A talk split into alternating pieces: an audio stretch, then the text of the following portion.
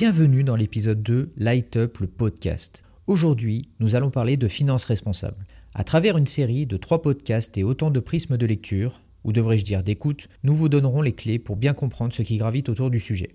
Le marché, la réglementation et les épargnants. Alors le temps d'un café, écoutez ce premier épisode pour comprendre la prise de conscience et le basculement des acteurs bancaires et assurantiels dans la finance responsable. Bonne écoute La finance responsable, c'est quoi? D'après la définition de la Banque de France, il s'agit des initiatives et réglementations visant à favoriser le financement de projets ou d'investissements dits socialement responsables, c'est-à-dire qui concilient performance financière, sociale et environnementale. L'AMF complète en précisant que ces enjeux certes différents sont en réalité complémentaires. Leur prise en compte dans les projets d'investissement s'évalue à travers des critères extra-financiers, environnementaux, sociaux et de gouvernance. La finance responsable concerne donc les projets avec un impact limité voire nul sur le changement climatique? Oui, mais pas seulement, car d'autres enjeux rentrent en ligne de compte et restent à relever. Dégradation de l'environnement, sauvegarde de la biodiversité, préservation des ressources, défense des droits humains, lutte contre les inégalités et la précarité, et bien d'autres. Ces derniers sont repris à travers les 17 objectifs de développement durable établis par les Nations Unies, qui sont fondés autour de trois piliers économique, social et environnemental. Quels sont les événements et faits marquants autour de ces enjeux? Concernant la lutte contre le dérèglement climatique, l'événement majeur au niveau mondial reste la ratification de l'accord de Paris le 4 novembre 2016 après la COP21, qui fixe notamment l'objectif de limiter l'augmentation de la température à 2 degrés d'ici 2100. Dans le prolongement, la Commission européenne a présenté son pacte vert le 11 décembre 2019, feuille de route pour rendre l'économie européenne durable et atteindre la neutralité carbone à horizon 2050. L'une des composantes majeures de ce programme consiste à inciter l'ensemble des agents économiques à orienter les flux financiers vers les investissements les plus écologiques. La sauvegarde de la biodiversité, son utilisation durable et le partage équitable des ressources naturelles ont été rappelés lors de la COP15 en décembre 2022 à Montréal. Cependant, bien que la transition climatique et ses conséquences soient aujourd'hui plus largement médiatisées grâce notamment à l'action des experts sur le sujet, il n'en demeure pas moins que d'autres enjeux humains et sociaux rentrent parfaitement dans le cadre de la définition de responsabilité et ne doivent pas être oubliés. En voici quelques tristes exemples. L'extrême pauvreté, qui touche toujours plus de 700 millions de personnes dans le monde, l'accès à l'eau potable, plus de 2 milliards de personnes n'y ont toujours pas accès, et sur un autre registre, les inégalités hommes-femmes qui sont toujours résilientes au sein de notre société.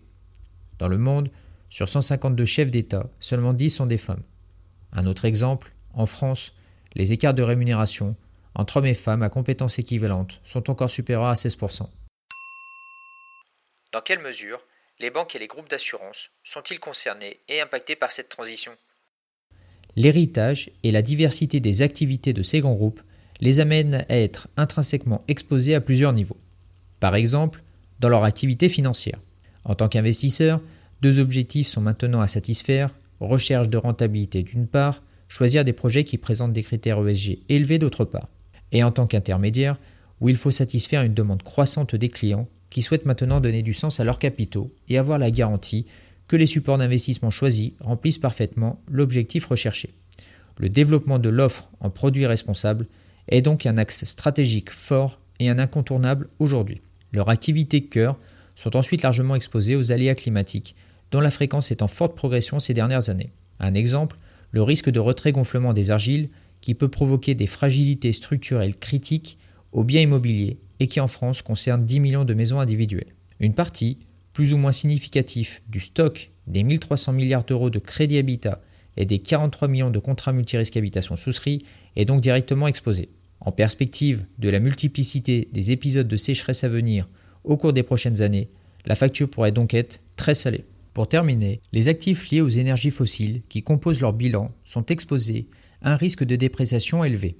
La vitesse de ce mouvement est d'ailleurs intimement liée à la mise en œuvre de la transition énergétique et économique déjà amorcée. Un rapport de l'ONG Finance Watch a récemment évalué à 1350 milliards de dollars la valeur des actifs liés aux énergies fossiles détenus par les 60 plus grandes banques dans le monde. Comment bascule-t-il vers ce nouveau paradigme?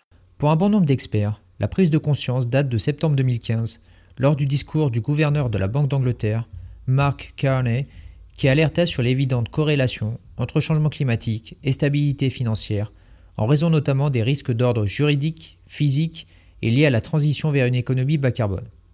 En France, la place financière s'est engagée le 2 juillet 2019, en présence de Bruno Le Maire, à contribuer en faveur de la lutte contre le changement climatique et à l'objectif de neutralité carbone pour 2050. Les chiffres des assureurs pour 2021 semblent le confirmer. Une baisse jusqu'à 15% de la valeur des actifs gérés en lien avec les énergies fossiles, avec en parallèle une hausse de 23% des investissements verts. Plusieurs annonces majeures ont également été faites. Le groupe Crédit Agricole s'est par exemple engagé à mettre fin aux investissements dans les projets d'extraction des hydrocarbures d'ici 2025 et se désengager totalement dans le charbon à cette même échéance. Début janvier, le groupe Maïf a annoncé allouer désormais 10% de ses bénéfices annuels à des projets de solidarité climatique et de régénération de la biodiversité. Le premier dividende dit écologique était né.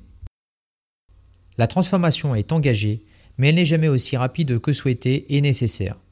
Les banques et les groupes d'assurance ont une occasion unique d'être les contributeurs et les promoteurs de ce mouvement, en lien avec leurs clients et plus largement avec la société. Pour y arriver, une prise de conscience générale doit avoir lieu et un changement de paradigme doit être fait. Mais attention à ne pas perdre de vue l'ensemble des sujets et des enjeux. Ces acteurs sont peut-être face au plus grand challenge de leur histoire.